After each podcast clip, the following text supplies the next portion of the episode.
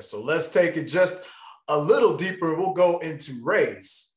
So we take it from culture relevant, you know, we just dive right into race. So, you know, you did a great job kind of framing the need for diversity um, within the profession um, as far as, you know, PETE programs and taking that into the K 12 level. But, you know, in saying that, then, you know, we hit on just race in general. So, how how do we talk about race and physical education? I mean, uh, directly.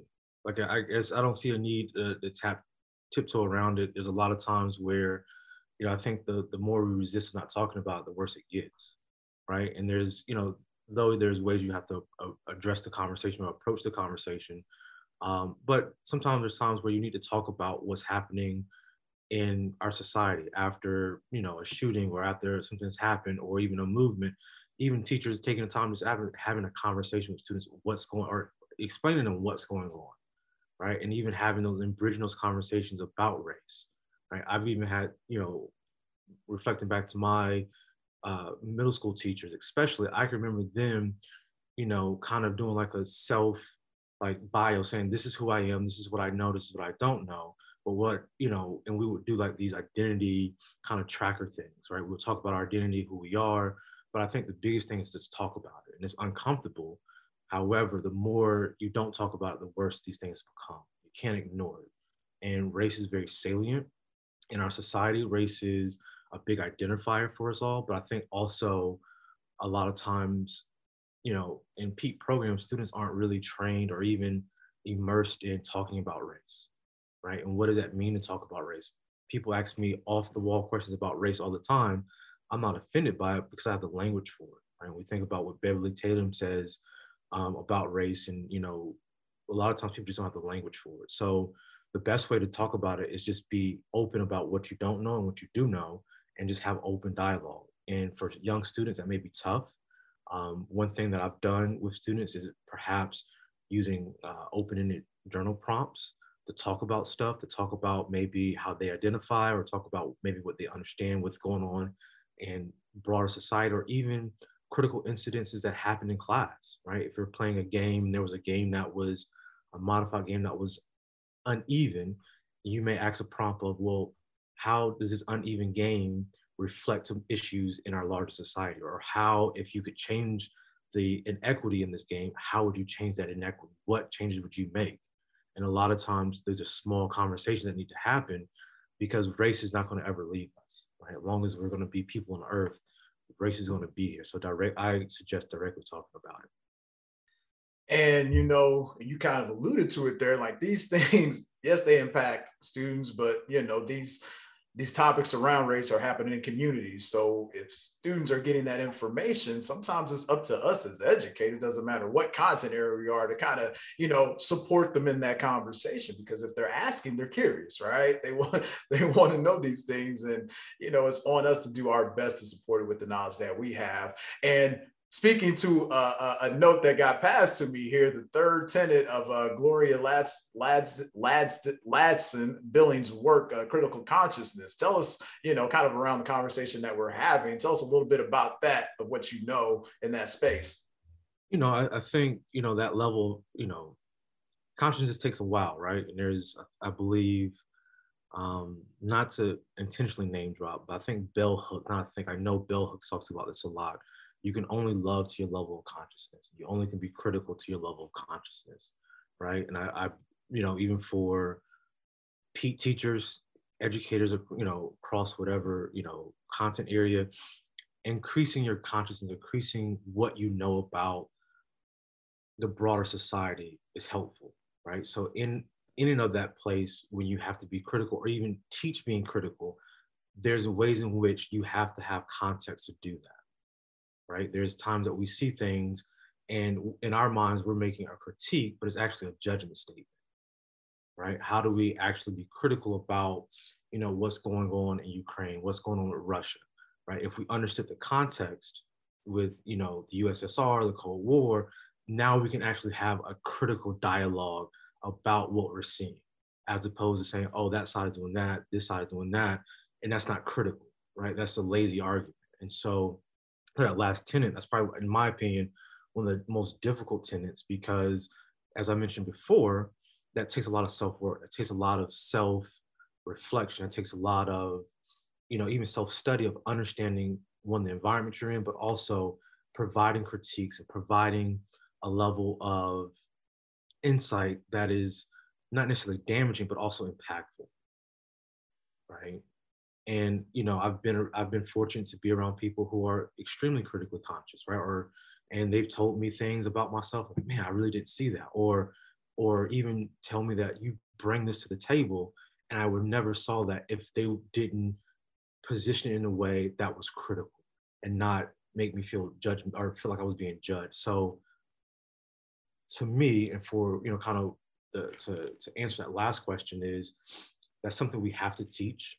We have to teach critical thinking. We have to teach critical consciousness. But more importantly, before we teach that, we have to have a good base of what we know and what we don't know. Right? You you just can't can't teach what you don't know.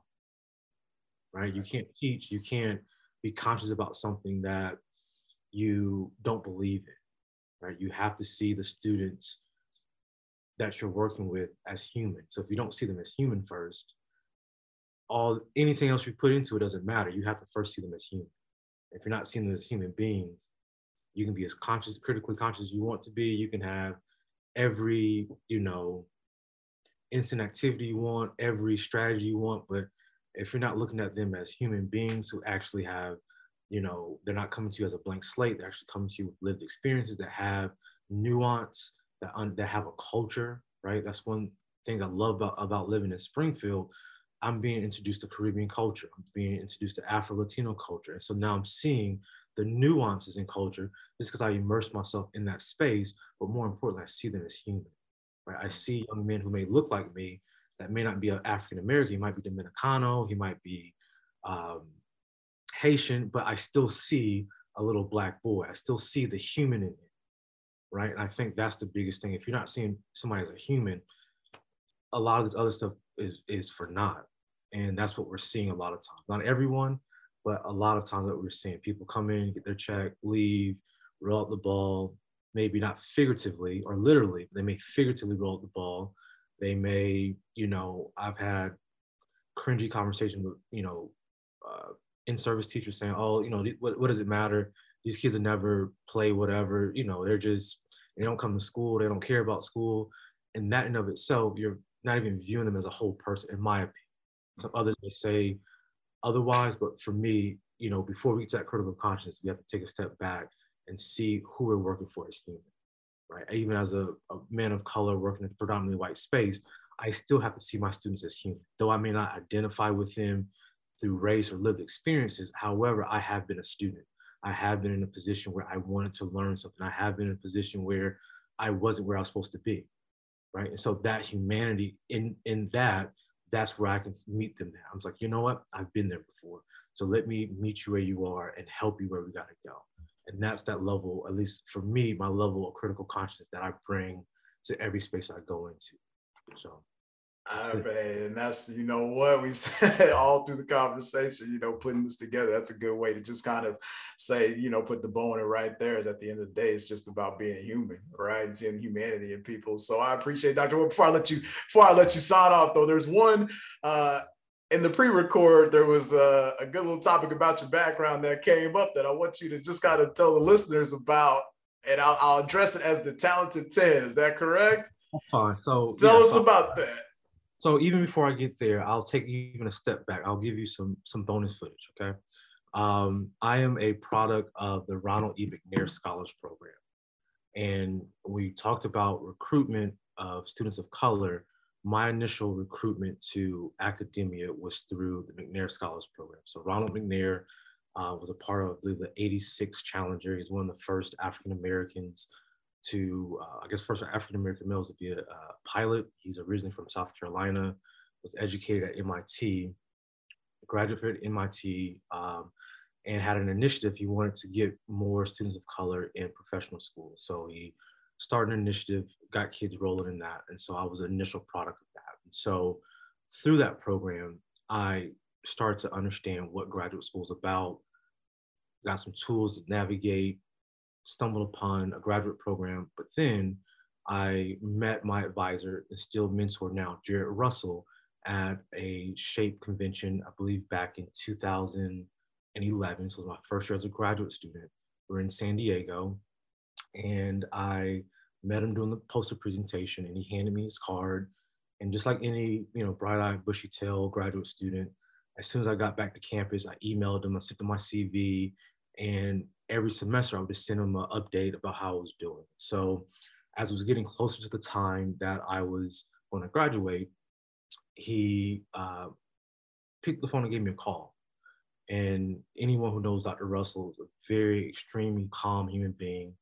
Picks up the phone, is like, "Hey Korey, this is Jared Russell, um, and I want to offer you an opportunity to come to Auburn. You know, I have a vision of graduating students um, from this program, specifically African American students who either come from an HBCU or students of color who are looking to pursue a PhD and we would love to have you here at Auburn in our summer bridge program.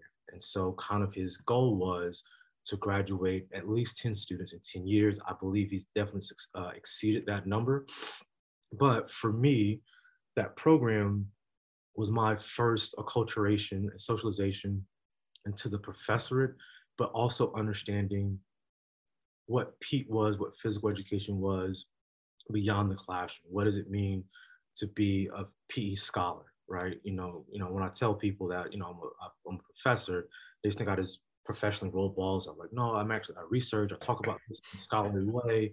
And so for me, being in that program, it put me around persons like Peter Hastie, Mary Rudisill, um, you know, gave me opportunities to work with like Linda Griffin, Judy Rink, and Paul Ward, uh, Philip Ward, and uh, Hans van der Mars, and just put me in a really good space to be somewhere where, you know, if I, in my wildest imagination, I could never dream up to be in those spaces. But for me, that bridge program and even my colleague has put us in positions where, you know, we never thought, not even 10 years ago, five years ago, we would be, I never thought I'd be sitting here talking to you uh, at all. I never thought I would be doing the things that I'm doing today. But through that program, among other programs, but specifically the, the summer bridge program at Auburn, really um, set the tone for my professional career and i'm looking to you know keep that vision alive and you know be a mentor be a guiding light for a student of color um, and or just any student who wants to you know